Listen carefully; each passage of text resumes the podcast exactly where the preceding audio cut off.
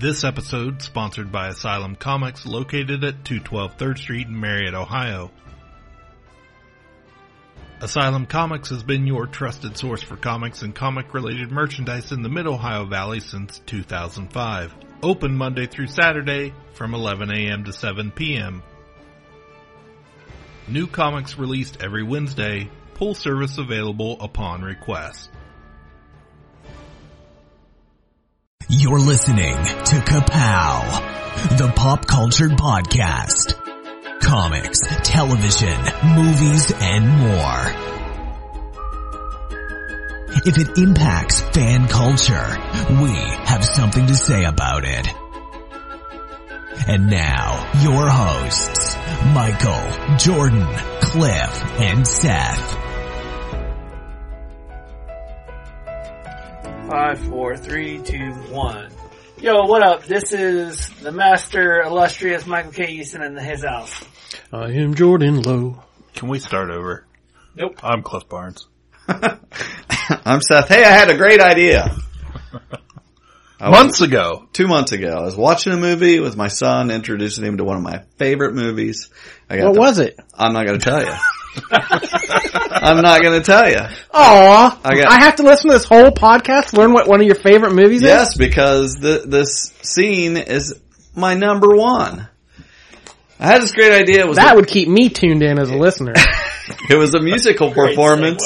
a musical performance in a movie, and I thought, you know what, we should do a show with our favorite musical performances from film.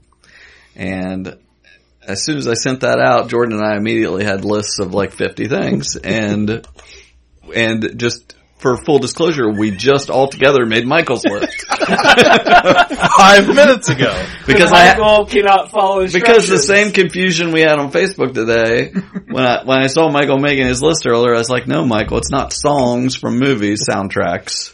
It is actual performances in the movie. Not real strict here. We're talking if you see like someone playing on a stage or you playing an instrument, singing a song in a movie, actually doing it. Dancing. yeah, so these are not cool scores or great, great soundtracks. These are things that are affecting the plot in Yeah, some something way. beyond that. You put it well earlier today. Um, But I can totally imagine Nick, as the credits roll, turns and looks at you and says, Dad, what are your nine other favorite musical moments?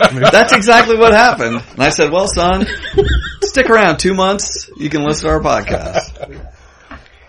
Anyway, We haven't done a top ten for a while now. I like these shows. yeah, these are fun. And it's getting late. Yeah, they're fun for you guys because you don't have to edit them. Right. well, just think all the music that Cliff's gonna have to edit in here. When you hear it all, just know that Cliff did it. It's got bloody fingertips from Took me two putting it all together.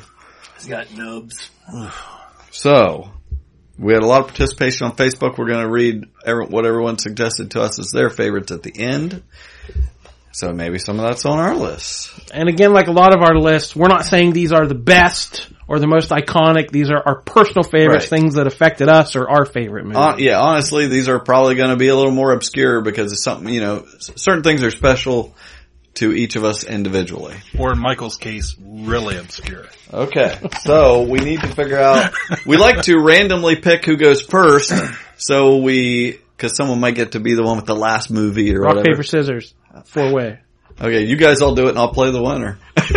okay, here we go. Ready? Rock, uh, paper, scissors, shoot. Oh, I threw the bang. That's all! You win! You win! Okay, so Jordan Rock, paper, and scissors, Michael fangs. and I all threw scissors and Cliff threw serpent fangs, so he wins. Dang it! I should have known. Oh, I should have thrown paper of the blue and gold newspaper. Oh, that would have been, I don't know who wins that. Blue and gold's very powerful. Okay, we need to stop talking about Riverdale. no, never! okay, so Cliff's going first. I don't know how that is going to end. We'll wait and see. Oh, it's going to end up great. So, Cliff, what is your number 10 performance in a movie? Okay, so my number 10 now before you made me throw out my number 4. Yes, Cliff, Cliff had Cliff had the opening crawl to Star Wars uh, because we we got it in there. Just as an example of Yeah. how to do this wrong. right. I was like, you can't do that. Yes, we all love the Star Wars soundtrack, but that's not a musical performance in a movie. So, go on. All right. Um, Number 10 is from the movie Elf. Santa Claus is coming to town. The best way to spread Christmas cheer is singing loud for all to hear. This is the end of the movie when uh, when the public, the crowd that outside in New York City, outside of uh, Central Park, starts singing with no music. Santa Claus is coming to town to uh, show that they believe in the Christmas spirit. And I've told this story uh, before, I'm sure. The reason why it's such a personal favorite of mine is when the movie came out back in, I think, 04, 2004. My son was three or four years old at the time, and uh, at, during this moment, he it was one of the first movies he had ever attended in a theater, and he stood up on his chair and he started singing with the with the crowd in the movie. So it was a uh, definitely a special moment for as parents. Um, and for us that we still talk about. So. And a great movie. Great way to start this off. A nice heartwarming musical moment. That, there's a lot of good songs in that, that movie. Yeah. Yeah. Well, I've got one that'll be on our extras. Michael, what is your number 10? I knew you were gonna do that. What? Go clockwise? I went clockwise, that's all. but you know, Oh, you threw a rich into this whole thing. That's how we always do it. Cliff had this wholesome moment, and I have for my number ten, Boogie Nights. You got the touch when Derek, you ready? It's Born ready, Nick. Let's go, man. Dirk Diggler. Mark Wahlberg is singing the freaking Transformers "You Got the Touch" song. It's such a great scene because it, you don't expect this in this movie about porn stars. It's like the end of the um, porn star movement of these feature length films going from that to VHS to cheap, you know. And there's this scene where Dirk Diggler is at the height of his career and and he's all cooked out of his mind and he's going to record an album and what song is he going to sing but you got the touch And it's it's a very silly scene, but it also it shows like the decadence and like he thinks he's going to be a rock star. And, Yeah. like it's the, the the how far he's gone into this stardom world. So it's it's it's a great scene that moves the plot forward too. Besides being hilarious, Yeah, I think and the whole exchange with John C. Reilly and Yeah. it's not a my problem. It's a it's a YP. It's not an MP. It's a YP. MP YP. I don't know the indus- industry jargon. great pick. So yeah, of course, this is a song by Stan Bush that came out in Transformers the movie, which happens to be one of your favorite all-time movies. Correct. but not on this list because it's just soundtracks. Right. But have you ever seen the clip on the internet of Mark Wahlberg and with Stan Bush together singing "You've Got the Touch"? no i have not Look it up sometime. Not now. okay Jordan, you're number 10. My number 10 is the first thing I thought of when you brought up this Great idea. challenge, Yeah. right? Great challenge.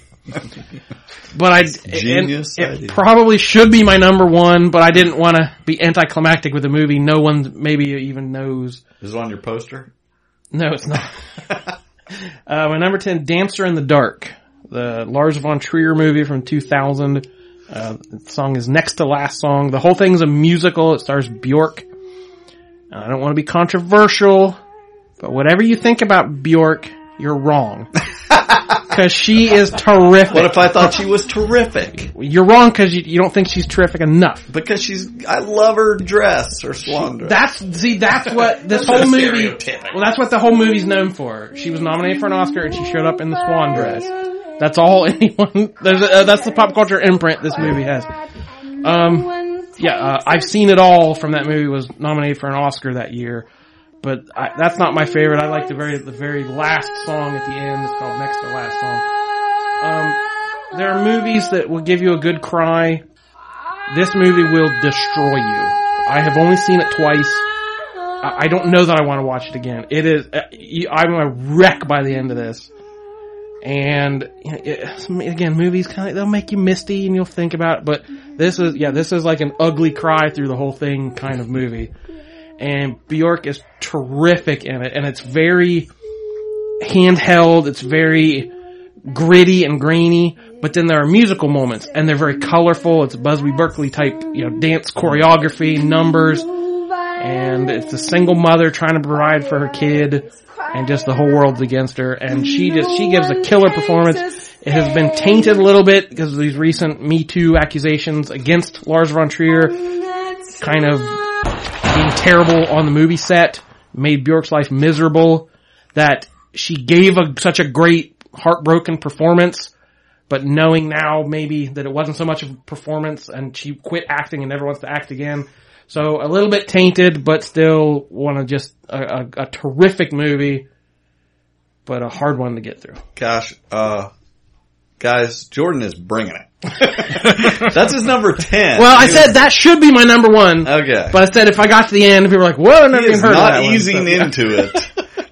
Has anyone ever seen it? Uh, I've, I saw just a little bit of it, but not enough to, I mean, I need to watch it. Okay. I've seen the dress. Yeah. I know the dress. I felt like that's all I needed, right? Yeah, I really want to watch it now. Um, my number 10 is equally important. This is from 1980 Caddyshack.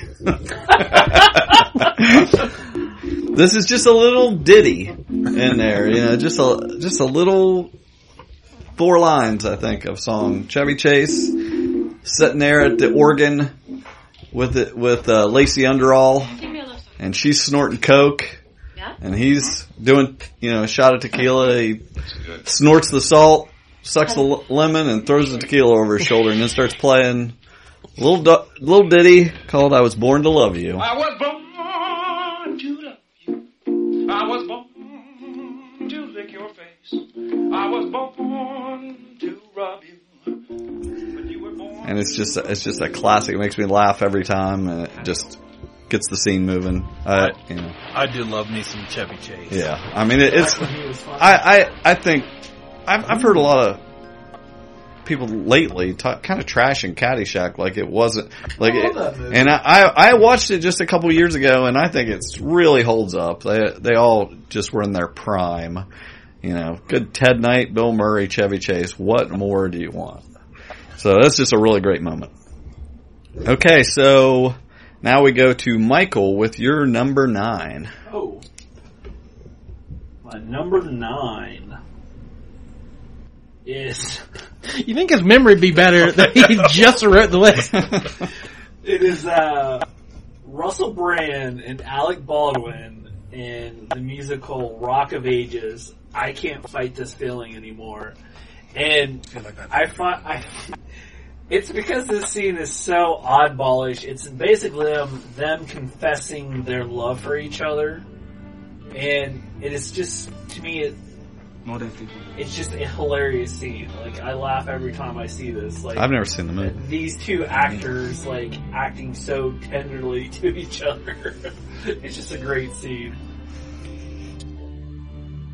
I can't fight this feeling any longer. And yet I'm still afraid to let it flow. What started out as friendship has grown stronger. I only wish I had the strength to let it show. Okay, Jordan, you're number nine. Michael, you remind me of the Babe. I know I can't I can't say the next line, but You realize what Babe? The Babe with the power. What power? The power of voodoo. Who do? You do. Do what? Remind me of the Babe. Talking about David Bowie in the Labyrinth. Where we saw Magic Dance. Wow. wow. Wow. Um, I wanted to get something Jim Henson in here. I, I figured there'd be Muppets on somebody's list, so I tried to go a little Yeah. deeper. So I'm sure we'll talk Muppets more. But uh, yeah, this is David Bowie, one of those iconic roles, Jareth, the Goblin King. So my baby crying hard as babe could cry. What could I do? My baby's love had gone. He's kidnapped the little baby in the the uh, red and white striped pajamas, and he's doing this whole number in a room with just hundreds of goblin puppets, all doing crazy choreography. He's throwing the kid up in the air, and goblins are catching it. And like, it's just it's Jim Henson. magic right Yeah. there. And I, I Labyrinth's not my favorite movie. I, I think I like Dark Crystal even better. But uh, talking music in a in a Henson movie, yeah, David Bowie is right where my mind went to. So got to put that number nine.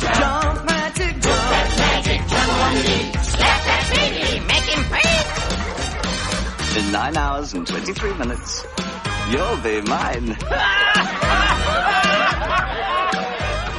My number nine is another little ditty from 1979, The Jerk with Steve Martin.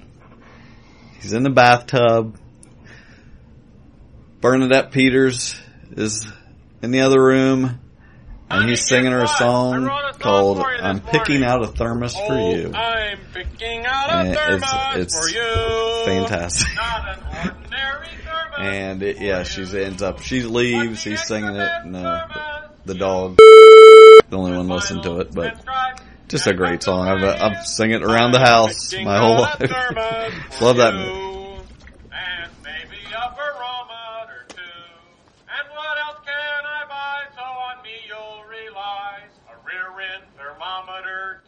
Cliff. Number nine, uh, Tale as Old as Time from a little movie called Disney's Beauty and the Beast. little Such such authority. Yeah. The authority of a Disney legend. this is um from the scene where, of course, this is Mrs. Potts. Angela Lansbury sings this song in the movie, and this is the epic ballroom dancing scene. It starts off, you know, get them getting ready for dinner, and they're gonna kind of have like a a dinner date night, and the Beast is getting scrubbed in the tub by all the uh, Yeah. I'm not, don't feel so bad I haven't seen it. yeah. Okay. Um, but yeah, it's just a great rendition from all people, Angela Lansbury, and it's just so classic. One of those great Disney songs. I could have filled my list with nothing but Disney songs, but I took it, made it a challenge not to do that.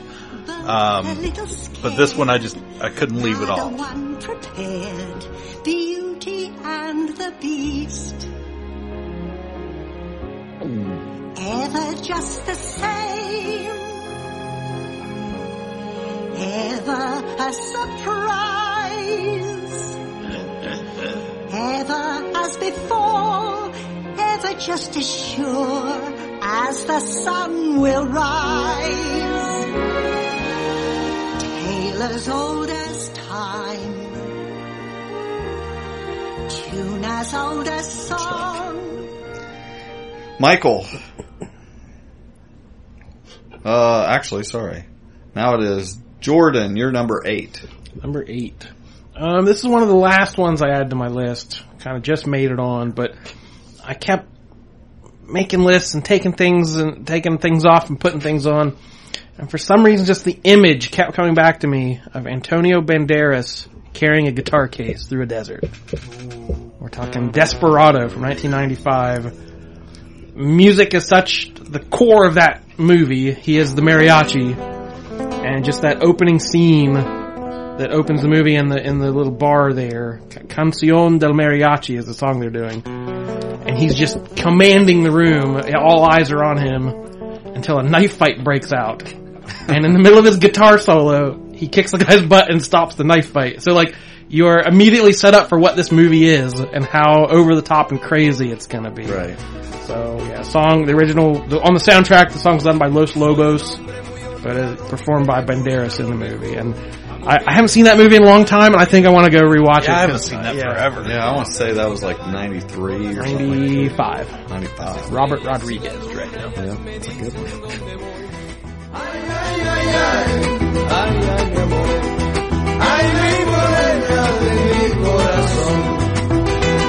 Um, my number eight is from a movie called Blue Valentine. It's a real, Come here like this. It's a s- Right here not a feel good movie, In front of the heart. but it's got uh, Okay. Ryan Gosling and Michelle Williams, and really it's kind of a I have to sing. troubled relationship, to sing, and it has them starting out, Okay. you know, just an idyllic relationship, and they've got a lot of problems, and kind of falls apart throughout the movie. But there's one point when things are still good that they're walking down the street and he's got a ukulele and he's I, I, honestly it's been so long since I saw it. I just always remember this scene. But he has her stand up in the front of a store with the light like she's on a little stage and he has her dance while he sings this song kind of in a funny voice. And it's just a nice song. It, it's called uh, you always hurt the one you love, and it's just the theme of the movie because they really hurt each other through the whole movie, and it's you know that kind of flashes back to that later in the movie, and it's just a, it's it's a nice little ditty, and it really is a sad point to the whole movie, but I, I really like it. It's because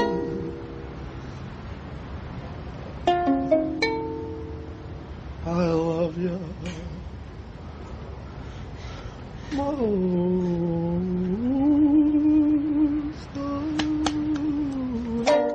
Um, Cliff, your number eight. My number eight that used to be my number nine. Yeah, I can't read I- my own list. I had to reach over point. You skipped one. Oh well, this one, um, this one pushes our our rules, if you want to call them that, a little bit. Rules, but it's uh, shoot the thrill from the Avengers. That at the scene where Loki is, um, he tells in Germany outside of the museum, tells the the crowd to kneel down, and they all kneel kneel down except for the one old man who stands up, you know, and he he has that great line. I've seen men like you before. And uh, Captain America comes in, he starts fighting Loki. Not to men like you. There are no men like me. There are always men like you. Look to your elder people. Let him be an example.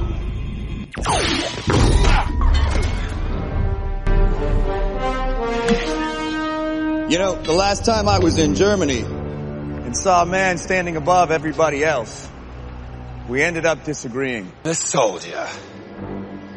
the man out of time. Not the one who's out of time. And then the big gun comes in as uh, Black Widow is hovering over the ship, but she can't get a shot. And Tony takes over the sound system and starts broadcasting "Shoot to Thrill."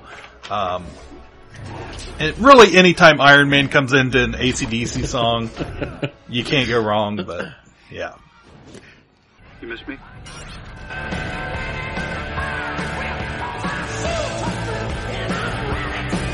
Okay, you went wrong. Doesn't fit on the list. But he's pu- yeah, he's playing. But he song is actively into doing it. I. I will agree, agree that. And it- you know Tony's singing along in the helmet. yeah, that, I will agree that it is plot. Okay, so that's good enough. Um, then we got uh, Michael. My number eight is My love for you is like a truck bazooka. no clip needed there. That'll do. I won't read the next line because it's got a dirty word in it. but my love for you is like a rock berserker. anyway, Everybody uh, know what that's Olaf. from, of course. Olaf, sing Clark. metal. Girls Olaf. think sexy. Uh, uh, Berserker. Berserker from Clerks. Our love for you is ticking clock, berserker. Great pick. Uh, there's so many great little musical interludes, but this is one of those where it's just a great scene. Um, this movie has such a indie. Uh, it's right. It's just it's my youth, baby. That's It's like it, not, it feels like the original indie movie. You know, Yeah, it does for us. Yeah. it's like it came out in '96, I think. Earlier four, Yeah, I think Four, four. And then, of course, in his connected universe, in later movies, there are people who wear shirts that say Berserker and have that that guy's face on them. So, like, it has it becomes a thing Yeah. in the Kevin Smith world. Great stuff. Okay, now we're down to our number sevens. Um, I'm up. I went with a song from a movie called Inside Llewyn Davis. It's my favorite Coen Brothers movie.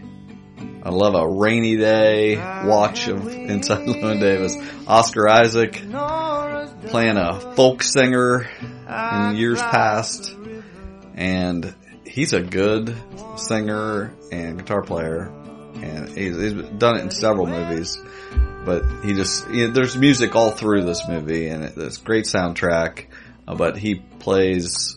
I actually had to struggle which song I was going to pick, but I went with "Fare Thee Well." Um, just a nice song, you know, folk song that he plays, and it's it's really good. I, lo- that I love that, that song played on indie radio for a year after that movie. Like, Really? it, it, it got heavy rotation as a quote unquote real song. Yeah, this is from 2013.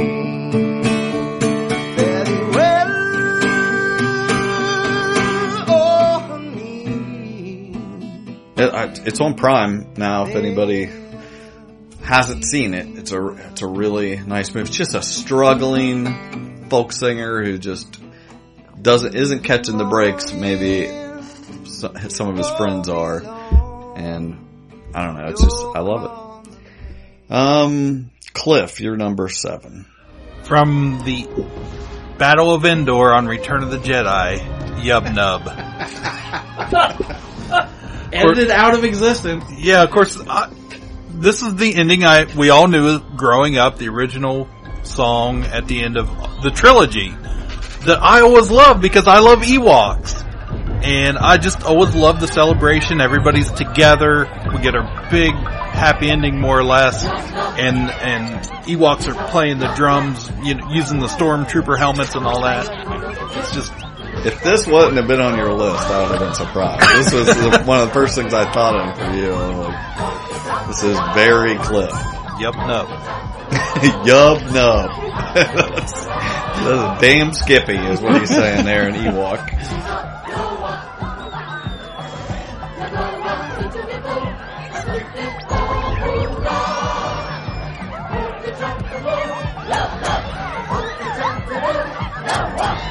All right, Michael, you're number seven. My number seven is Emp- Empire Records. Um, song is Sugar High.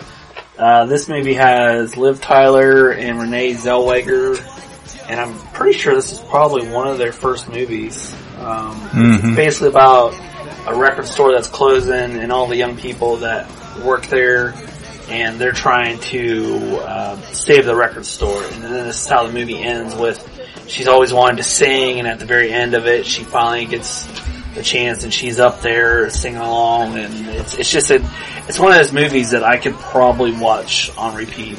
it's just kind of funny, you know, being 2018 now, sitting here thinking about a movie based around a record store that no, such a thing does not exist anymore. And like, like that in that movie, I mean, there's there's lots of good scenes, but there's one with Sexy Rexy, but the one that I keep thinking of is there's this kid that keeps getting busted trying to steal stuff during the movie, and by the end of it, they make him an employee. It's just it's a great movie. Yeah, it's definitely one of those cult classics from our generation. Right. One of those ones with a ton of actors who got more famous later, but they were Mhm. kind of nobodies when this movie came out. So, good, very good pick. You're number seven, Jordan. My number seven, I was a little worried that it was It such didn't a, qualify? Well, it, it was such a minor part of the movie, but you guys, oh, that's okay. We love the minor. You guys have thrown out some very small, quick things. So this is just a very short scene in The Wrestler, the Darren Aronofsky movie from 2008. Uh, stars Mickey Rourke as the washed up, you know, would have been like a big WWE Yep. Star back in the day. Great WWF movie. Star. Love it. Terrific movie. And he, he's been visiting uh, Marisa Tomei, uh, who's a stripper, and is, you know, getting up there in age and, you know, they both have this shared past their prime sort of feel, because, you know, a wrestler's body is breaking down, a stripper can't strip forever, so he, he, he takes her out to a bar and she, you know, cause she gets hit, hit on by guys all the time, but th- th- there's some connection that they have and they're out at a bar and, uh, they're just talking about life and Ratt comes on. round and round. and she's like, oh, I've danced to this song so many times. He's like, well, I'll dance for you, darling. And he starts doing a dance for her and trying to, you know, smooth it out. and then the song is like, oh, they don't make them like they used to. And we're talking about them. We're talking about their heyday that's gone. That Cobain bleep had to come around and ruin it all. I hated the effing 90s. The 90s effing sucked. And then Tomei agreed, yes, the 90s effing sucked. so that, in that moment, they bond together over this, like, days gone by kind of moment. So I, I love that scene. It's awesome. If you have not seen The Wrestler, you need to watch it. Have you seen it, Michael? Because you would love it. I know it's a movie that I would love, and I, I just have not watched it. He's so good. That's the best thing Mickey Rourke ever did. Yes. Absolutely. Okay, we got number six, Cliff. Number six is uh, from the Disney's Robin Hood, one of my favorite Disney movies. Every town has its ups and It's a it's a song called "Not in Nottingham." This is the cartoon, correct? Yeah, the cartoon with the fox. Yes, Yeah, I love it. Oh my goodness, we we did Robin Hood as a play in like fourth grade, and we sang that song. Mhm. I'm, a remem- great I'm remembering the Yeah. lyrics. Give we it practiced it so much. Nodding, nodding. yeah. So what happens in the scene is all the you know the woodland creatures of, of Nottingham uh, can't pay their taxes anymore, so they've all been locked up. We're talking uh, you know older senior citizen rabbits and little kids, and they're all chained up. And then there's the rooster in the corner, and he's singing it all about you know their plight and uh, of, of being taxed to death from from Little John or uh, Prince John and uh, Sheriff of Nottingham. Yeah, all the kids on stage were dressed in like striped prisoners outfits, and they had balls and chains on, and we're singing like a prison dirge. Naughty, naughty. that may be a better version. Yeah. Freaking not in Lower Salem. uh, um, Michael, you're number six. Well, I could not not have something to do with Tron on this list. And Tron Legacy, it is the um, it's Daft Punk, of course. They did the soundtrack. Love it, have it, listen to it frequently. But the scene is where they're at a at this bar meeting Castor, and Castor's going to help them out in In the computer world, yeah in the computer word on the grid. like be- in the grid. Be- before everything went to bad, there was this one guy that you you could trust, and that's who they go to see. And of course, he's Flip. But Daft Punk is over there spinning their jams. And he tells them to turn it up, and they start playing. Is that Viewer- Freedom Rock? Yeah. and that's when they turn it up, man. and all the bad bad guys like it's a nice little fight scene as Derezzed gets played, and people get derezzed. Sweet. do we need to explain what de-resin means? No, you guys can figure it out. nice. Cool. Jordan. Cheer up, Ron. Not Number like six. Some things in life are bad. They can really make you mad. Other things just make you swear and curse. curse. When you're chewing on life's gristle, don't ah, grumble. Give a whistle. And this will help things turn out for the best. Everybody. Always look on the bright side of life. Monty Python's Life of Brian. Always look on the bright side of life. The song that ended the movie, the very controversial movie, uh, taking on religion and dogma and all that uh, faith and uh, that sort of thing. And the movie ends with everyone being crucified on a hill and saying, "Hey, could be worse," and you just have to give a whistle. so, so uh, this this really caught that British, you know, that stiff upper lip chap, or stiff bleh, stiff upper lip chap, that sort of like, you know, the British way of thinking about things. Uh, the Pythons got together. uh, They sung it at Graham Chapman's funeral, and it was apparently uh, the a, sh- a ship, a British ship, got uh, hit and was sinking during the Falklands War, and the crew all started singing the song, waiting to be rescued. so I'm like, this song is uh, you know written by Eric Idle, and just has taken on a life of its own outside of this movie. But just a, a, a classic uh, I don't know what you'd call it, a, a, finger in the eye to death and and negativity and all that stuff. It's a far cry from a prison dirge. Right. Um, my number six, uh, if you listen to our, my top movies of 2017, this is one of my faves. It was from A Ghost Story, which I just gave Jordan to watch. Um, Have you watched it yet? It's not on my I just gave it to him tonight. Um, you don't have to try to find a clip for this because there isn't one, I'm sure. Um, without spoiling too much, partway through the movie, there is a little girl that just hums the shortest part of a song that I didn't even notice the first time I watched it.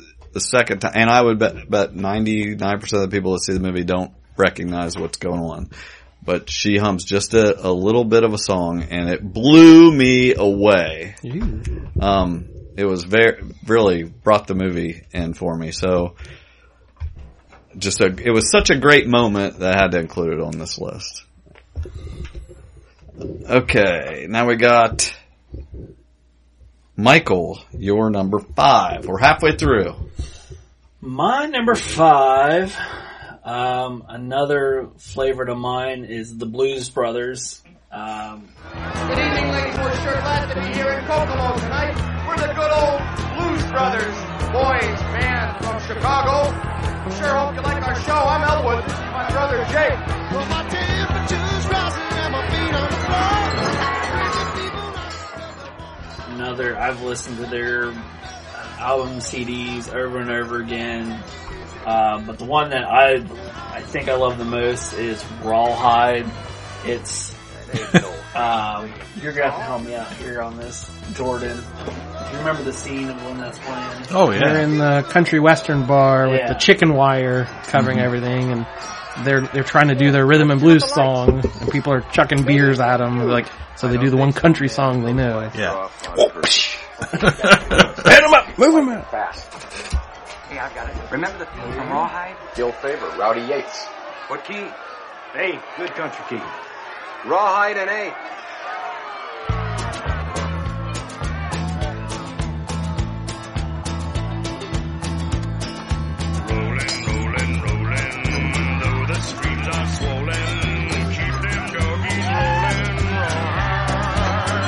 I like that one. I like that bit. Jordan, you're number five.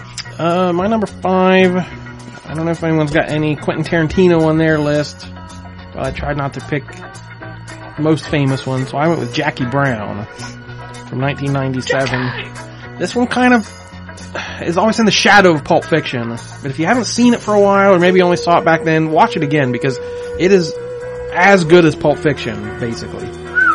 Um, it's it's right up there. I really It's- like it's it, Terrific. that's crazy. It's uh, it's close. It's close.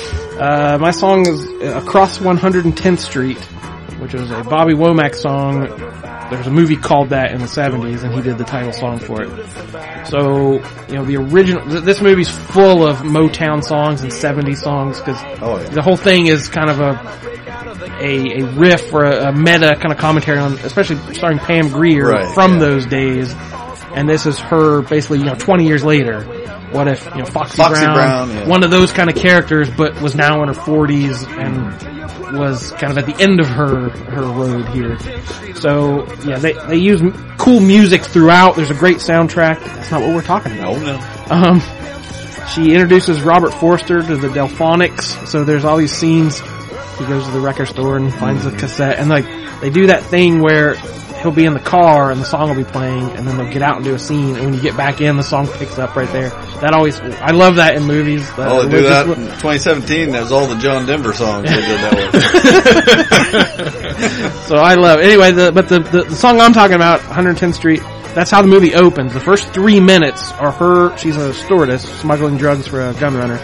And it's her walking through the airport, getting off the plane. And they play almost the whole song and it's just tracking her through the airport. So it's a cool funky song, but doesn't really mean anything. But then at the end, it closes the movie.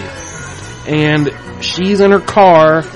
She has won the day. She's kind of double crossed people. She's outsmarted everyone. She's basically last man standing. And she not to spoil everything, but yeah, she's It's an she's old movie. right. She's well, yeah, but yeah, Larry she- said it's okay. yeah, Larry. She made her choice. She left Robert Forster because he couldn't he couldn't live that lifestyle. So her face. This the camera is just on her face in her car as she drives away, victorious but also a very bittersweet moment. And the song, same song plays across 110th Street, doing whatever I had to survive, trying to catch a woman that's weak. And she starts singing along with it, mouthing the words, and you just see her face processing all this in her whole life and thinking back to the 70s and, and you watch basically Pam Grier's whole career go across her face and it's so powerful and so good but also such a cool funky song that it, it works on several different levels there. Oh, it's So, fantastic. yes Jackie it is a great movie. Robert De Niro, Bridget Fonda, Samuel L. Jackson, so so good. It was a a lot of people felt like it was a letdown after some of his stuff, but I, Well, that's what I'm trying to say. Yeah, Pulp Fiction made such a huge splash that anything was going to be a Yeah, letdown. So if you right. feel like that, give it a second chance and Yeah. just watch it with fresh eyes. It And I is don't great. think it. I don't think it's a. It's a disappointment. Okay, my number five is from 1988, Coming to America. Randy Watson. Sexual chocolate. Sexual chocolate. Oh, I love it. I want you to put your hands together and welcome him to the stage. Big round of applause for Jackson Heights' own Mr. Randy Watson. Yes, Randy Watson. that boy is good. And this wasn't on anyone else's list. No. weird. I didn't hear anybody mention it. It's it's it's it's a, it's like And I get This is- flack for Chocolate Thunder. this is an iconic movie moment. You know, Oh. Eddie Murphy playing Randy Watson. I believe. I'll just let you play the clip, but uh, that's that's that's it's so good. I love that moment. Sexual chocolate. Sexual chocolate. They play so fine, don't you agree? I believe the children are our future. Thank you. Teach them well and let them lead the way. Show them all the beauty they possess. Um, Cliff, what's your number five? How do I follow up sexual chocolate? You don't. I really don't. You can't, but go Yeah. ahead. Uh, number four. Five. Oh. Five. Sorry. I know my list is screwed up because of you. You, I had a list. You made me change it. Now I'm all off. Uh, number five is In a galaxy far, far away. no, we cut that out. Over the Rainbow, Wizard of Oz. You know, I Judy work with a girl that has never seen The Wizard of Oz. That's heresy. It is. I just couldn't think of a more. So I like classic- make I make references to it all the time. all the time, just when she's around. Yeah, Yeah. So I mean, who hasn't seen the Wiz- well? this girl I work with. specifically, specifically one person. Yeah. Other than What your an it, coworkers. what an iconic movie. It moment, is. I actually I song. went back and watched uh watched the clip from the movie today, and I was like, "Yep, it's pretty great." It is. So Judy Garland, just wonderful voice. Was this was this a black and white scene? This is before Yeah, she this went is to the Oz? black and white Okay. scene before. So it's a little bit mournful. She's kind Oh, of oh, very much. Yeah, okay. Yeah. Day I wish upon a star and fantastic. Yeah. where the clouds are far behind me. Where trouble All right, Michael. What? No, uh, sorry. We got Jordan with your number four. Already? My number four is uh, the movie Magnolia, which had uh, Aimee Mann did the entire soundtrack for that. I know what you're gonna. I know what song that is. Wise Up. Um, I remember this came out in 1999. I was in college, and I took a sh- Shakespeare class, and it was the only class that was a prerequisite for English majors like me, and also theater majors. So it was a weird. By that point, all my English classes were English classes with a bunch of uh, English nerds, and all of a sudden I'm in a class with a bunch of theater people who had loud opinions on everything. And this movie had just came out, and everyone in that class hated it. Wow. And they're like, "Oh, Magnolia is the devil. It was the worst. Oh, I couldn't even sit through it." And I'm sitting there like, that was the best movie I've seen this year. So I, I, I, I just, I remember this being such a divisive movie at that point.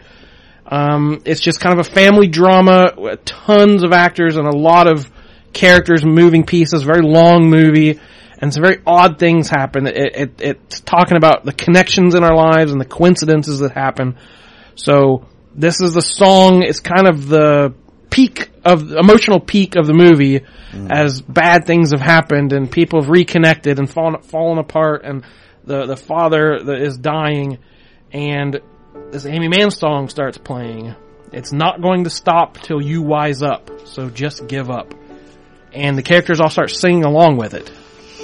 So it's not a realistic moment at any point, and this movie is not a musical, but just, it just stops in the middle and every character gets a, a verse to kind of sing. Uh, Melora Walters is sitting at the table doing cocaine, and she starts it, and then it cuts to John C. Reilly, Philip Baker Hall, William H. Macy, Philip Seymour Hoffman, Jason Robards, Julianne Moore, Tom Cruise, and the little kid in the movie is Jeremy Blackman. And the rain's pouring, and each of these characters have just been put through the emotional wringer, and you see them stop for a moment and just kind of bare their soul singing this really sad song.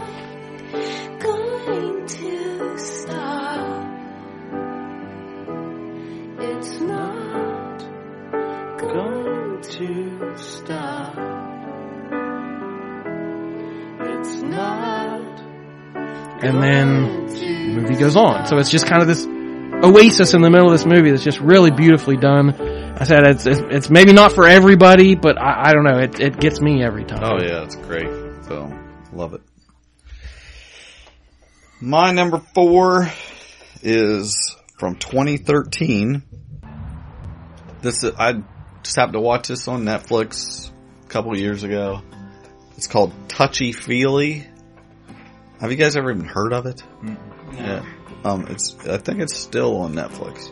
Um, it's got Scoot McNairy, Ellen Page, Rosemarie DeWitt, Allison Janney. I can't remember the one brother's name in it. He's a I think a dentist. Um, anyway, Rosemarie DeWitt is a massage therapist, and she suddenly has a problem. She's kind of has an aversion to bodily contact, which isn't so great for a massage therapist. It's not the best movie I've ever seen. It wasn't, you know, didn't make my top 10 that year, but I've watched it like two or three times because I love the end. There's a, a Ellen Page has a friend, um, who keeps saying, come see my show. And, and she's like, you know, whatever she says, she'll come. And at the end, her and Scoot McNairy go and sit and see her friend play at this club, and he sings a song called Horses, and he, he's in a he's a real musician, and it's, it's kind of a cheat to have it's almost a soundtrack song, but he plays it in the movie on stage and sings it, and it's the best rendition, better than the album, uh, and it's uh, a guy named Tomo Nakayama from Bang Grand Hallway, and it's just it's great. It's so he sings so high, and it's just like they're all having trouble in their relationships throughout the movie, and it just is such an emotional moment at that time. It's one of my favorite songs now. I, I just love that that moment of that movie, and just them all taking everything in and seeing what's happening with the brother and Allison Janney. And definitely recommend at least watching that scene. Um, that goes to Cliff. You're number four. I just want to say I should have spent more time on my list because I've added like six things to my uh to my Well, ongoing. I just gotta mentions say. I told you two months ago. um, number four. Yep. Let's go fly a kite, Mary Poppins, which I've Guys, he, he went on record saying how hard he tried to not do all Disney movies. Yeah, didn't try hard enough. Well, he also said he could do all ten just for Mary Poppins. Yeah, that's true. We're seeing Cliff's restraint right now. it, it, I've said it before. If there is- is maybe such thing as a perfect movie out there, Mary Poppins might just be it. And it's so fitting an ending and a song to a movie where, you know, let's go fly a kite. After all this, you know, the whole story of the movie with Mary coming to help this family out whose father is preoccupied with his job and doesn't have time for his kids. And the mother is preoccupied, you know, with being a suffragette and doesn't have time for the kids and Mary has to come take care of the kids and Bert and, you know, they meet Bert and at the end, you know, you've got this ratty torn up kite and that they have to fix and the father gives up the bank and says, you know, he chooses his family over over the workplace and the mother comes in and she rips off her sash and uses it and ties it to the kite to, you know, to, to be the tail and be part of it. And they're all gonna go, you know, it's just perfect. Um, just absolutely I live like this ending. two hours away from Cliff, and this is I look out. This is all I see is them flying kites and tying sashes and stuff. It's freaking sickening. Tripping over swans. Yeah, exactly. oh, that was last episode. Never mind. So yeah, I just the whole soundtrack is wonderful. Of course, it's a Sherman Brothers song, uh, song um, who very much are just were, are are part of the you know the soundtrack I listened to growing up through all kinds of movies. I couldn't pick enough Sherman Brothers songs, Disney songs. You know that whole feel, that whole vibe from the from the studios that came out of the out of the '60s when before Walt passed. So just wonderful. Good stuff. Michael, your number four. My number four is from the movie Begin Again. Again, it's another great soundtrack. Begin again, again. Begin Again. So them John Carney movies. Uh, yes, just say yes. Yes. I don't know this movie. It's great. It's got Mark Ruffalo. yes, yeah. You got him to do it. And, and who? Keira Knightley. Oh, he's looking at it. he said just a few before we started the recording. Keira Knightley. He, he said he said Kieran Knightley. Um, alright. Adam Levine and just a, a great cast. This this director is known, known for very he does musical movies, kind of like Damien Chazelle. You know, he, he has this, the original one. I just watched recently uh, once. It was called Once, and then and then it was Begin Again, and then another movie. But This is a newer movie. Yeah. and then Sing Street, yeah, was the one from last year, a couple two years ago. Sorry. Um, Anyway, she, good. She basically plays a girl that is kind of the real talent behind Adam Levine. She follows him. They've written a song together, and of course, he has got bright lights, and he's like wooed by other record executive, and so she kind of teams up with Mark Ruffalo, who is like a has been, and they put this album together, and this one song she's actually singing over the answer machine to Adam Levine, her ex-boyfriend. And it's I like a fool, and it's basically like the some of the lyrics are "We take a chance." Well, we're we're listening to the song right now. And you have cursed me when there's no one left to blame. And I have loved you just the same. But it's good. It's Yeah, a great. good. It's a It great is. moment. But she sings this song over his answer machine, um, telling telling Larry would like to know who she ends up with. no one.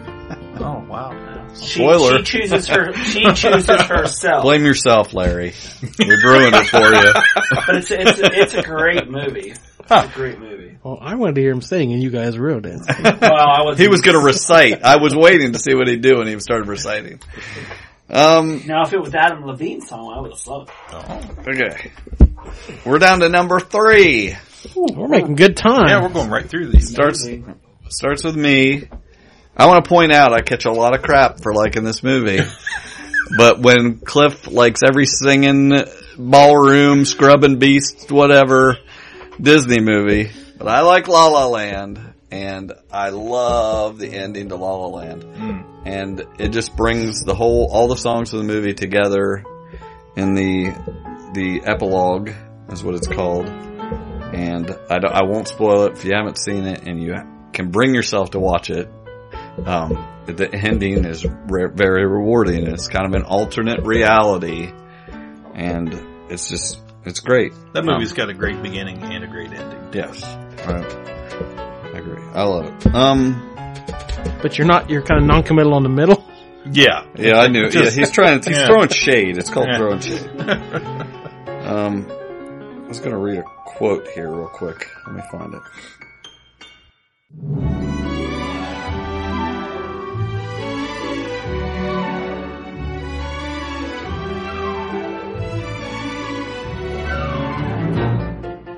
Yeah, just that's from Dave Chen, uh, movie reviewer. Just a couple days ago, was commenting about it. The ending of the film is still a massive gut punch. The idea of seeing into an alternate reality is extremely poignant to me. The lives they could have had, all the musical themes and moments from the rest of the film coalesce into this spectacular sequence, a nostalgia climax.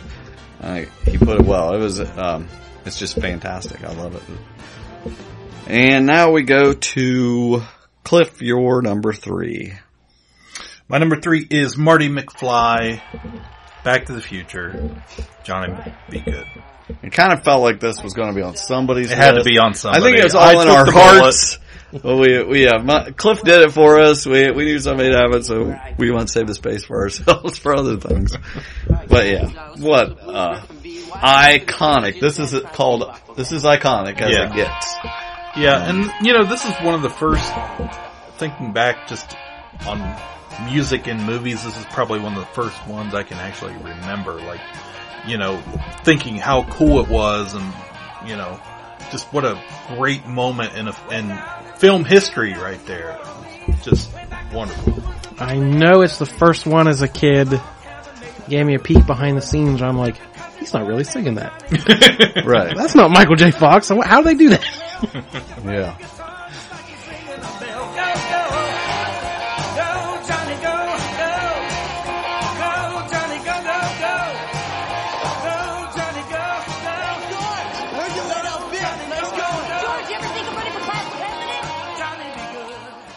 Okay, let's see. We got Michael, your number three.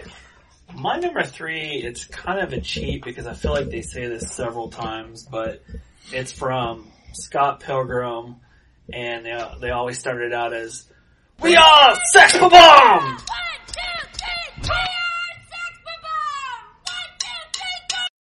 We are Sex Bomb, and we're here to make you think about death and get sad and stuff.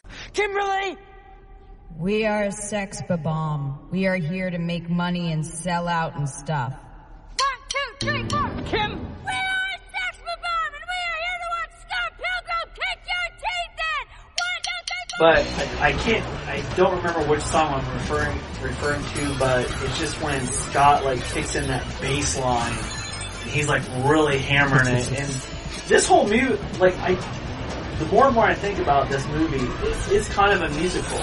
Oh, yeah, oh, absolutely. And because I remember there was one late night I was Edgar just- Wright is ve- ve- has very musical movies. I, well, I was I was watching the clips of him fighting the seven evil boyfriends or whatever, and Evil X's. or evil exes, and all the musical interludes, and they're all just such great scenes. Like I could again, I could watch this movie probably every day, and I love that freaking bass line. Just every time I can hear it in my head right now, just thumping. We can all hear it in your head too. Yeah, it's loud, man. It's coming through, baby. Isn't that Kieran Culkin? I wasn't correcting you. I was quoting the movie. oh no, you were correct. No, he always says evil boyfriends. She says evil ex. Good plays and No. Yeah, Kieran Culkin was the girlfriend. Right?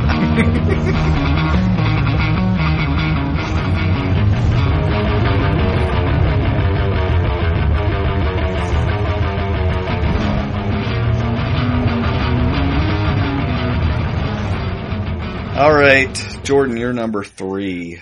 My number three, I should have probably went with Hustle and Flow.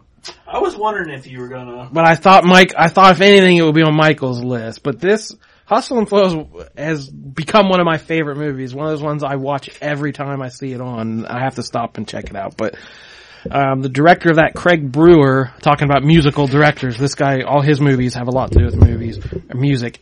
So I went with Black Snake Moan from 2006. Uh, this is a very dark Southern Gothic kind of story. If you remember, uh, Samuel Jackson plays a kind of poor guy living out on a farm all by himself. And he runs into Christina Ricci, who is having some severe mental problems, anxiety problems, and he chains her to his radiator. So, it's kind of an offbeat story, we'll say. Um, but he is a blues musician and hasn't picked up his guitar in a long time. And she is struggling. Her boyfriend is Justin Timberlake. He's gone overseas. He's enlisted and she is a known nymphomaniac who just can't control herself and everybody, she has a reputation all over town as, you know, she'll just throw herself at any man. And by the end of the movie, they've kind of formed this strange relationship that have, they're kind of healing each other. So earlier in the movie, he gets out his guitar and kind of explains what happened to his wife and why they broke up and why he's so down. And it is just a stunning scene. The lightning's flashing. There's a storm coming out and he's telling a story and punctuating it with like guitar riffs. And she's on the ground clinging to his leg and it's just, uh, it's an amazing scene. But I had to pick the, the song at the end, Stagger Lee, a traditional blues song. Um, it's the first time he's been out in public with his guitar for years and he cleans up all nice and people are looking forward to hearing from him. And it's just Samuel Jackson ripping through this amazing blues song.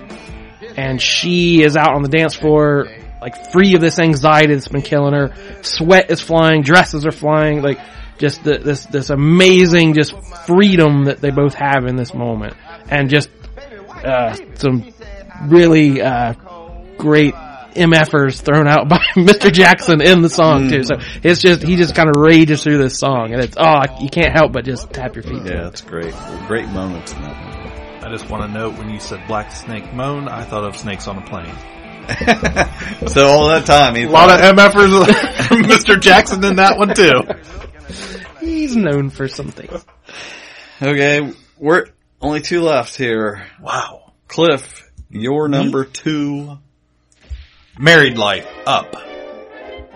This is the beginning. Yeah, the first four and a half minutes or so. Uh, it's one of the best parts of any movie. It has a good beginning and a good end. Right. But especially the beginning. um, yeah, just a wonderful scene. Uh, uh, the music accompanies their a husband and wife, um, their life together. And uh, I especially love the little scene, you know, when he he they work at the zoo. She um, works with the birds, is uh, and he sells balloons, and there's a, even a little part where they're dancing um, together out there. So um, it will just tear you up if you Famously sad first Yes. few minutes of a movie. Yes, absolutely. But yeah, love it.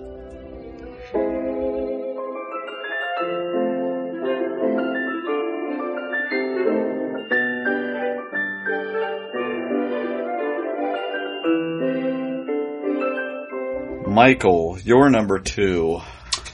My number two, again, it goes back to a great soundtrack with a great movie that I just, I have a, a very good feeling every time I think of this movie because my wife and I watched it and it was like on a date night, but it's, uh, almost famous and it's a song that she loves too, but it's Tiny Dancer.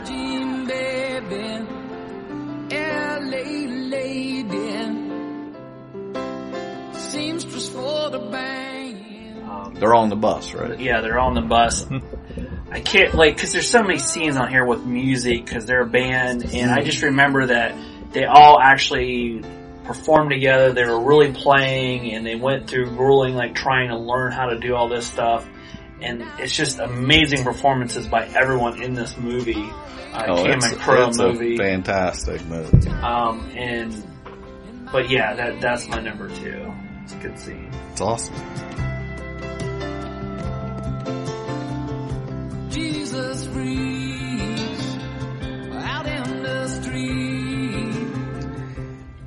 Jordan, you're number two. You might recognize this song. It's performed by Jefferson Airplane Jefferson Airplane. in a little documentary called Gimme Shelter about the Rolling Stones and their nightmare at Altamont. That night, the Oakland chapter of the Hells Angels had their way. Tonight, it's my turn. Talking about somebody to love. Oh, I thought you were gonna sing it. performed by Jim Carrey and the Cable Guy. This is one of my favorite comedies of all time. Yeah, oh, it's so good. This is your number two. Yeah, absolutely. I, I was so is. excited when I saw that was his number two because I love I love this. It's a great dark comedy. It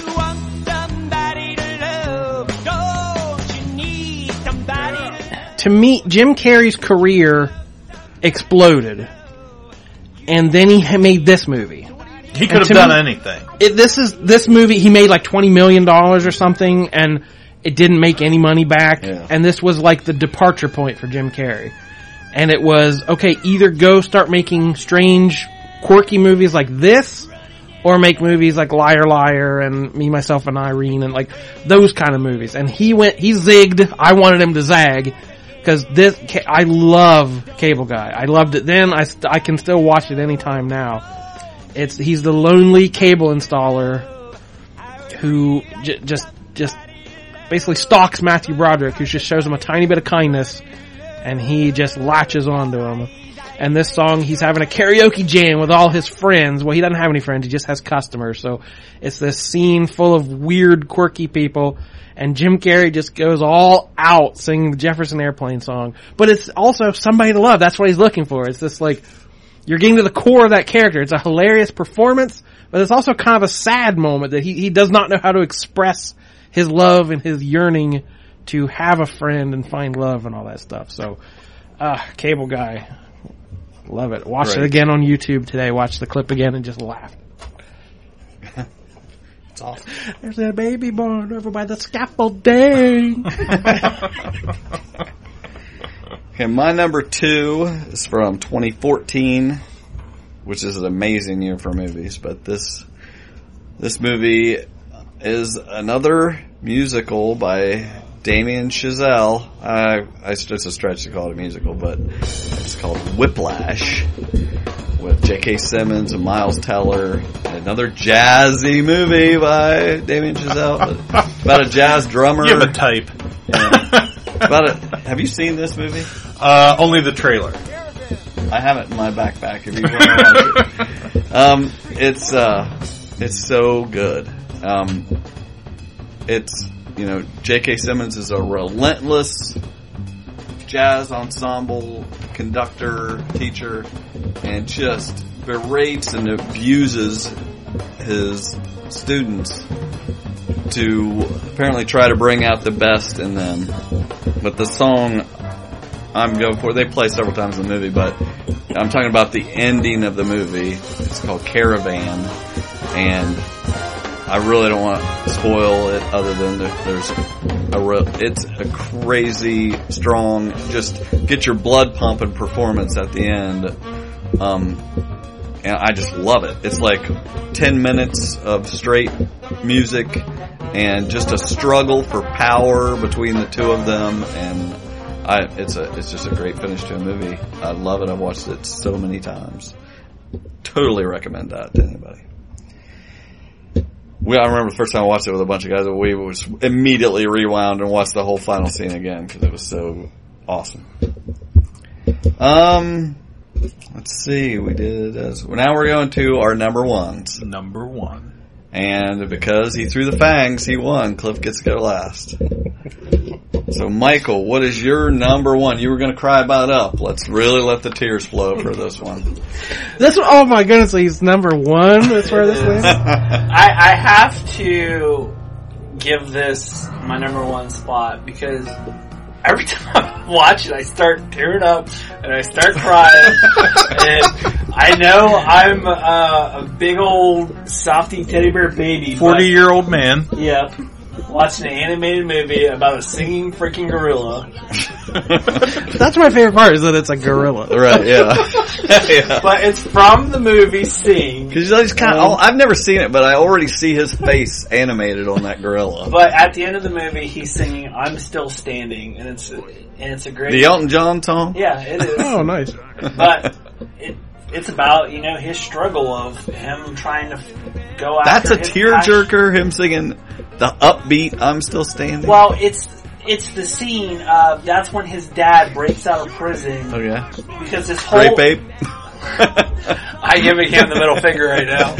But it's his because the whole scene, the whole movie, his dad berates him. Right. He needs to be like like him, be a man, and do what he's doing. And he just wants to sing. This is his passion. This is his joy. And his at the very and his dad berates him the whole time. And at the very end, his dad sees him on the television, and like he just wants his he he just wants his dad to be proud of him.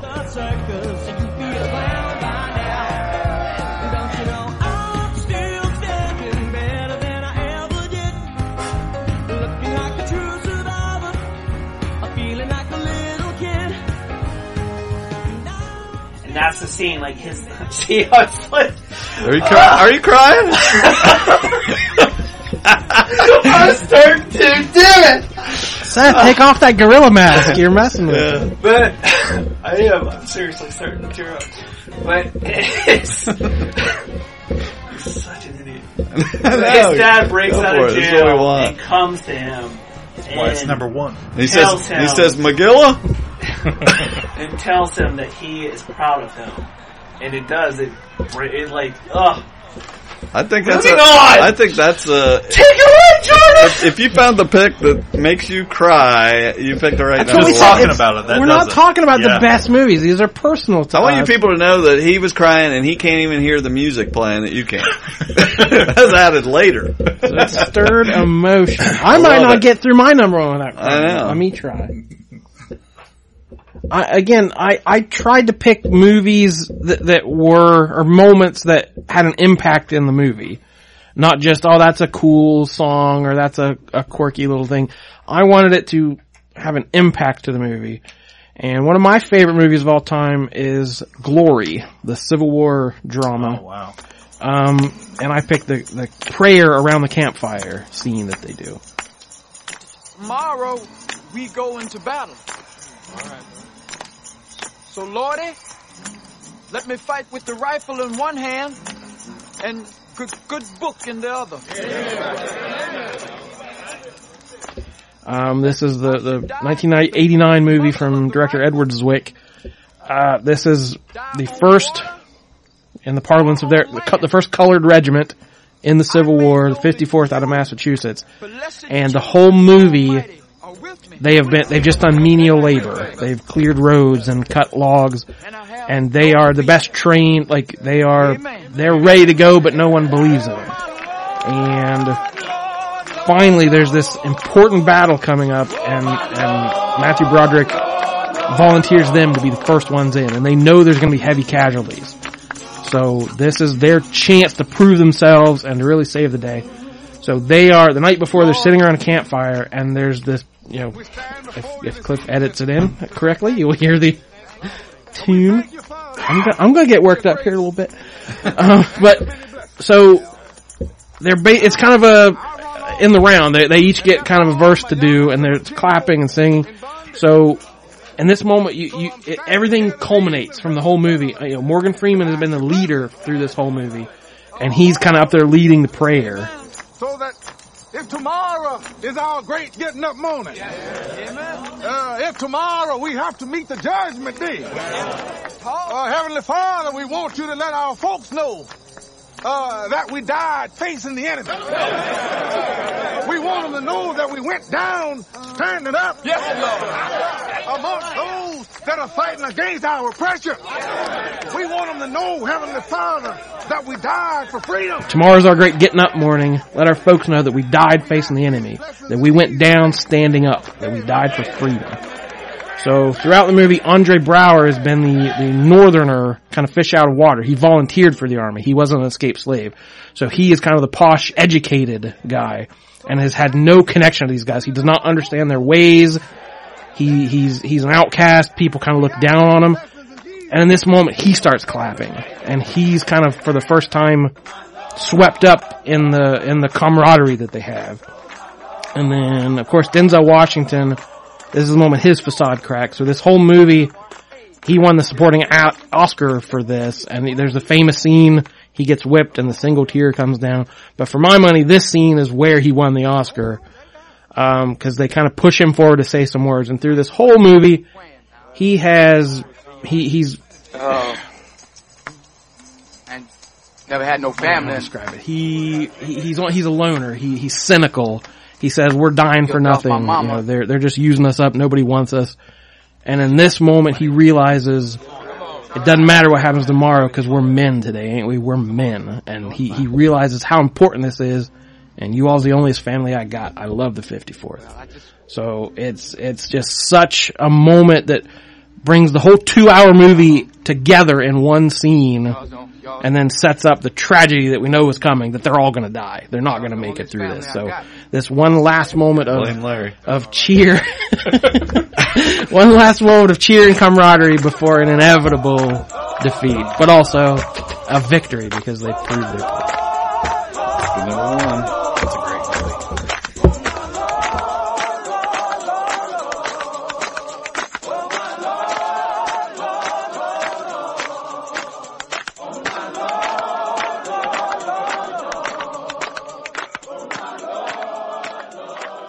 My number one is Is this the one that this is the moment that thing? inspired the whole list. Wow. Uh, I was sitting at home watching. I asked my son. I was like, "Have you seen all the movies?" Yeah, and I was pointing at the wall because I have several posters, movie posters on my wall, like a movie theater. And he's like, uh, said which ones he had seen. He had not seen this movie from. Oh, let's see, 1998. And the first time I went to your house, I thought I didn't know anyone else. Even knew. of I, I was movie. like, "Th- no one has ever seen this movie, and the fact you have a poster up on my wall. it's that uh, Step Brothers. Are we best friends? yep. Yeah, I remember you were standing there right outside my door, and you were like, "Act like you like me." um, yeah, uh, it's Buffalo From. Step Brothers, number one. Oh, I stepped, I stepped on your. no, My from bad. Buffalo '66. Fantastic movie, one of my favorite movies of all time. Um, it's a Vincent Gallo production. He directs it. He stars in it. It's amazing. He is a guy who just got out of prison, and he is supposed to go visit his parents in Buffalo, and he wants to impress them. He's lying to them, telling them he works for the government, the FBI, and all this. And he he, he he's coming to see him. He ends up kidnapping Christina Ricci to play to pretend to be his girlfriend, wife, and goes to visit them. It is amazing. I, I mean, it's so they're just incredible through the whole movie. Uh, there's so many quotable things. Is this a shifter car? but the the moment I'm talking about is the most absurd moment in the movie. Her, his the guy pl- plays his father is Ben Gazzara from. He's probably most well known for playing the bad guy Brad Wesley in Roadhouse. Can you think of anything else? Oh, I mean, he's in other Char- stuff. yeah, character I mean, yeah, he's a character actor, but but that's probably the most notable. But he plays his father in this, and he is very drawn to Christina Ricci, who is gorgeous in this movie, and he uh, he wants her to call him dad and daddy and whatever. He at one point during dinner, he pulls her into the other room to sing a song to her, and he sets her down on the bed, and he gets a record out, puts it on the record player, and it's Nelson Riddle. Um, let's see, sing a song with Riddle. I have this album. I bought it from my vinyl collection. It's just, just to have it as a relic from this movie. It's, it's just music. It's just the music to a bunch of classic songs, and you're supposed to sing along. You sing it yourself. Sing to them. So, find the hole here. Hope I can still get up there. But in the movie, he doesn't sing it himself, but he tries. he but in the mo- movie's reality, he's supposed to be singing it. But really, they've dubbed in Vincent Gallo dubbed in his father singing it. Vincent Gallo, Gallo Senior sings it. So it's so absurd that you're watching Ben Gazzara lip sync to this. A spotlight shines onto him, and he sings "Fools Rush In," where angels fear to tread. You, you've heard the song. Um, and he sings to an, an angelic Christina Ricci sitting on the bed. Just it's so amazing. It, he at one point there's like a musical interlude in the song. He turns around and conducts to the record player. I mean, I just it's it's an absurd part of an absurd movie. I just I love it. I love that movie. Absolutely recommend it. You you if you've never seen it or heard of it, treat yourself. But just missing my list was a different scene from that movie. Oh, really? In the bowling alley, the pin gets stuck. Yeah. And she's kind of bored and Oh, drifts yeah, off yeah. and does a tap dance. And the spotlight comes down and the music plays and she's doing, again, angelic is a good word for it. And she does this little soft shoe routine in the middle of a bowling alley. And it just shows her character as kind of just, she's, she's her own, in her own world as well as he is. So Right. He, she's a- in it. Like she already has tap shoes on, I believe. She's he's kidnapped her from a dance studio. you know, it's it's it's fantastic. Uh, Cliff, you win. This is I uh, win? You get to go last. This is the number one for Cliff. I'm gonna tell, I'm gonna go ahead and spoil everyone. It's a Disney movie. It is a Disney movie. I, I like this It- pick though. it- in fact, it's it's actually Walt Disney's favorite song, oh well, there you go. and that's how I like to end these top tens with a little a Walt Disney number one reference in there. It's, I'm I'm gonna just institute it that as a pattern from here on out. okay, great. So it's it's Feed the Birds from Mary Poppins. It's actually also in Saving Mr. Ban- Banks, which is a movie about Mary Poppins. So his second favorite movie. but of course, this is a Sherman Brothers song. It is um, it's a song about charity. Come feed the little birds, show them you care, and you'll be glad if you do. Their young It's a beautiful song. It's it's amazing. I love yeah, it. But you know, it's feed the birds, tuppence a bag. The, the mo- I think a lot of people get this song, con- the scene confused about what it's really about. The scene's about charity. Mm-hmm. It's about doing just a little something for anyone, no matter how small, whatever you can give, whatever you can do. You know, you're you're not buying the breadcrumbs to feed the birds. You're giving a few pennies to help the woman out, that type of thing. And that's why Walt loved it.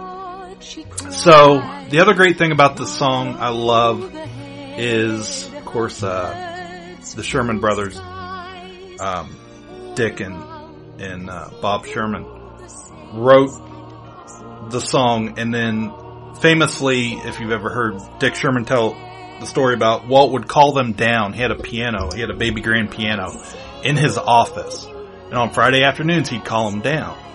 And if you, if you've ever known anything about Walt Disney, um, some of you will. He, Walt was, he never said good job or, you know, you did good work or anything like that. He would just kind of nod and, yeah. Walt, Walt would just kind of nod and he'd say, that'll do. And, and that's how you knew, you know, the Imagineers or the, like- the guys at WED knew they were on the right track. I don't want. I don't want to rain on the parade. So famously, Walt would call down the Sherman brothers, or at least Dick, down to uh, his office on Friday afternoons, and you know he'd just nod and he'd say, "Play it." Walt used to call me in on a Friday, and he'd sit down over here, he'd say, play it. And I would play Feed the Birds. He loved that song. It was his mantra. I think he was feeding the birds all his life. He was giving love. It doesn't take much to give love. That's what it's all about. So for Walt, I'm getting. Uh, for Walt, for Walt, I'm going to sing this one. Early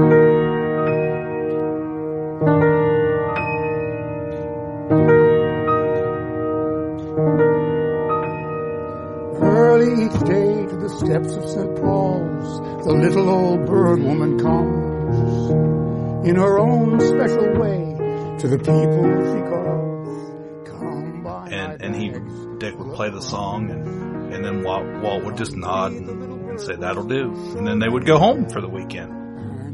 Um, and then after Walt passed, even Dick would go down, to, Walt's office Friday afternoon and and play the song. So it's a wonderful thing. I love the scene. They they recreated um, this wonderful scene in, in Saving Mr. Banks in that movie a few years ago. And Dick Sherman, um, his brother had passed away by this time, and Dick was on set. He was a consultant for the movie to make sure you know everything was perfect the way it should feel. Um, because he was there, he knew all these people. And uh, there's a great scene where Tom Hanks plays Walt. He's leaning over the piano and Dick's singing "Feed the Birds," and and and it just plays out like you would imagine. And as they're filming, um, I watched an interview. I think it was on a DVD release, maybe Mr. Banks, um, a few years back when it came out. And Dick Sherman, you know, ninety year old Dick Sherman is in the in the corner as they're filming it and just sobbing because it's just so perfect and happened exactly that way as he remembered it. So that's uh that's my number one. Well, we're gonna. We had some Facebook This suggestions. way more emotional than I expected it to. I, I feel my list is a lot different than everyone else's. Mine's a lot more poppy. yeah, that's all right. We gotta have all kinds of flavors. We had some uh, classic picks on the Facebook. Um, Yeah, thanks everybody who uh, yes. chimed in and participate. We like it.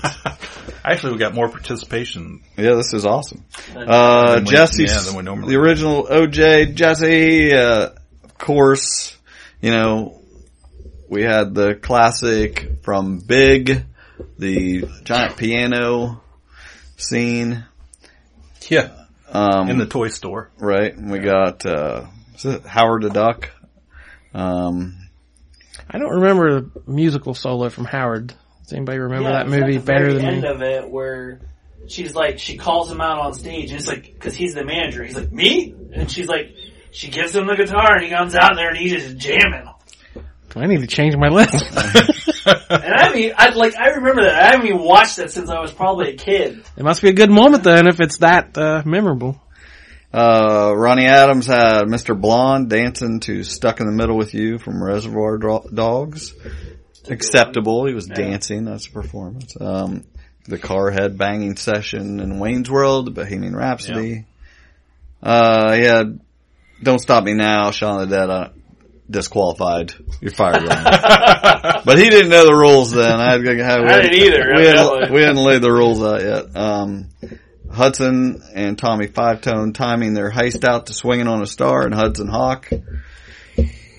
Um, let's I don't remember much about that movie, but I definitely remember that. I thought it was such a clever idea. Right, yeah. That they could time, you know, they're thieves and they time it to a, to a song. Of course, Jesse had the Back to the Future.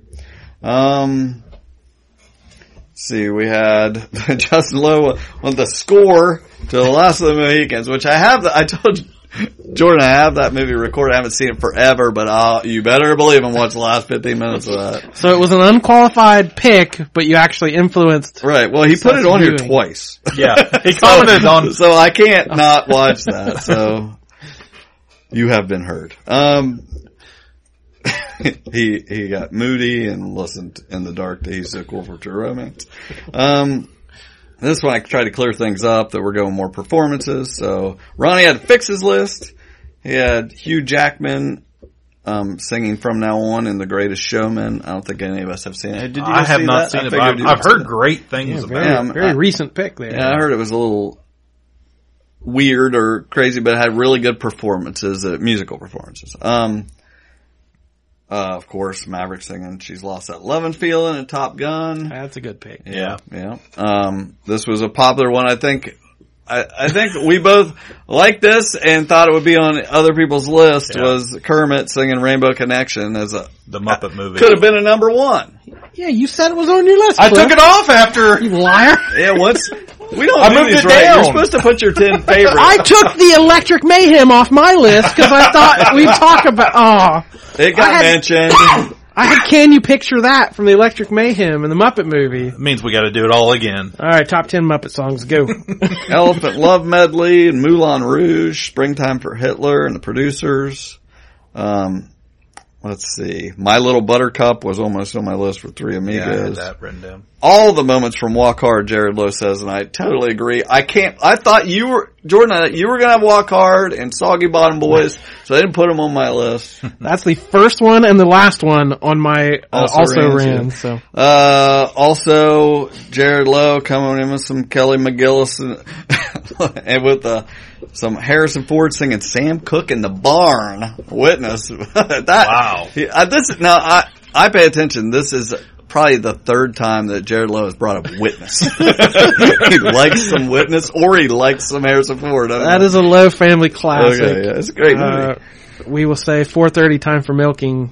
Anytime it is happens to be 4:30. All right, yeah. yeah, other people 420. Uh, you guys are 430 out in Lower Salem. Um, let's see, we got. and then, oh, what an expose of Jared Lowe. This isn't even about TV, and he, he brings up Gilmore Girls. Laura is singing karaoke. What's she singing? Like, uh, what's she sing, Michael? Oh, I, I, I think this is at her bachelorette party for, she's supposed to be getting married the, the first time in the series, and she's broken I'm just kidding. I looked it up. But I just want to see if you know it was uh, uh, Whitney Houston or Dolly Parton, whichever was. Uh, I will always love you. I believe. Yeah. And Surfing USA and Teen Wolf, where some Oh, guy, heck some, yeah! it's not friggin' uh, what's his face, uh, Michael J. Fox is some gymnast or something, standing on his hands on top of that van. But great moment, absolutely. So that was some great stuff, great, great picks. We have some of our own extras we had on our list. If you want to go, Jordan. Yeah, I had Walk Hard. Uh, every song on there is great, parodying. Yeah. You know, the 20th century pop culture, the Bob Dylan parody, Beach Boys parody, Elvis parody. You know, just everyone, and it feels as if they're from that. It's time. on Netflix now. People watch it. Uh, yeah, I had Wayne's World, uh, Pee Wee's Big Adventure, the Tequila song. Oh, that's a good one. I can't hear that song without seeing, Mhm. doing that dance. Uh, Ninja Turtles 2, the Ninja Rap, Vanilla Ice, getting down to it. American Psycho, the Hip to Be Square scene, as he explains to Mm. Huey Lewis. Uh, Jaws, the sea shanty, Show Me the Way to Go Home, where they're sitting Oh, in, yeah. the, in the boat In the drinking. boat, yeah. Um, I had go swimming, bow bow-legged women. and I literally just last night watched Do the Right Thing and Fight the Power. Okay, it's in the soundtrack, but it's also such important to the plot. Yeah. Radio Raheem carrying the boombox around as just here we are. You Oh, listen yeah. to me. Uh, I watched Public that Enemy. the last year. Yeah. And then yeah, just uh, so many great musical movies: Blues Brothers, Scott Pilgrim, The Doors, Straight Outta Compton, Walk the Line, and Oh Brother Where Art Thou? Yep. I had, uh, let's see, dueling, And Hard Out Here for a Pimp from Hustle and Flow. yeah. Yeah, yeah. I have dueling banjos as a classic musical moment. Um, uh, Elf, you had mentioned, or uh, Zooey Deschanel singing in say, the that's what I was singing. thinking. in That's- the- that's a great moment, yeah. Um, Moneyball from just a few years ago Mm-hmm. with Brad Pitt, but the girl who plays his daughter in that sings a song a couple times. In the Oh, movie. yeah. And it's a really big plot point at the end of the movie too, and I it's just so so I like that catchy, movie. really catchy. It's a good good movie, yeah. Uh, Grand Piano, the other Damien Chazelle movie, um, a lot of good piano moments in that. Uh, had Big, Scott Pilgrim, um, friggin' Ferris Bueller's Day Off, Danke Schoen, Twist and Shout. Yep. Um, High Fidelity at the end, Jack Black singing, I can't remember his band's name, but he School surprises them. No, well, School of Rock would have been a great, easy, been, yeah. easy one to name. Um, uh, let's see, Ex Machina with uh, another thing with Oscar Isaac where he gets ready, he dances with the robot. He says, "I'm getting ready to tear up the effing Yeah. dance floor." Um, Ford Fairlane is it, I remember watching that movie. He sings a funky song in that. Uh, what's his name? Andrew Dice Clay. Well, that works for mine. I was just thinking of Revenge of the Nerds, where they're doing that dance number. Uh, Singing. I just had a couple more. Uh, I like. I didn't love the movie, but in Les Mis, when Anne Hathaway sings her song "Dream to uh, Dream a Dream" or whatever is really good. And one that almost was on my list because I remember my mom loving this movie was uh, from The Man Who Knew Too Much, Alfred Hitchcock with, um, gosh, why am I blanking on his name? Jimmy Stewart and Doris Day, and she sings her Que Sera and at the end, her sings it to her son, and at the end of the movie, she has to sing it to perform for, for people, but she's trying to sing it really loud to, cause she knows her son is somewhere in the building and she wants him to hear and know she's there looking for him. It's just really good. We got Cliff. Uh, how far I'll go from Moana, Lin Manuel Miranda. Um, just Disney. Any, any He's song. just gonna go through the whole vault, Yeah, isn't he? Yeah. Jo- Yeah. Break Jolly, open the vault. Starting in 1933. Steamboat Willie. Jolly Holiday from Mary Poppins. This is the song when they jump in the painting and uh, Mm, Bert yeah. dances with the penguins. Hi ho, hi ho, it's off to work we go. No, no. uh, No, he hates that. My Little Buttercup had that. Um, Mele Kalikimaka from Christmas Vacation. Um, Chevy Chase. I don't care what you say. I'm including Great it. song.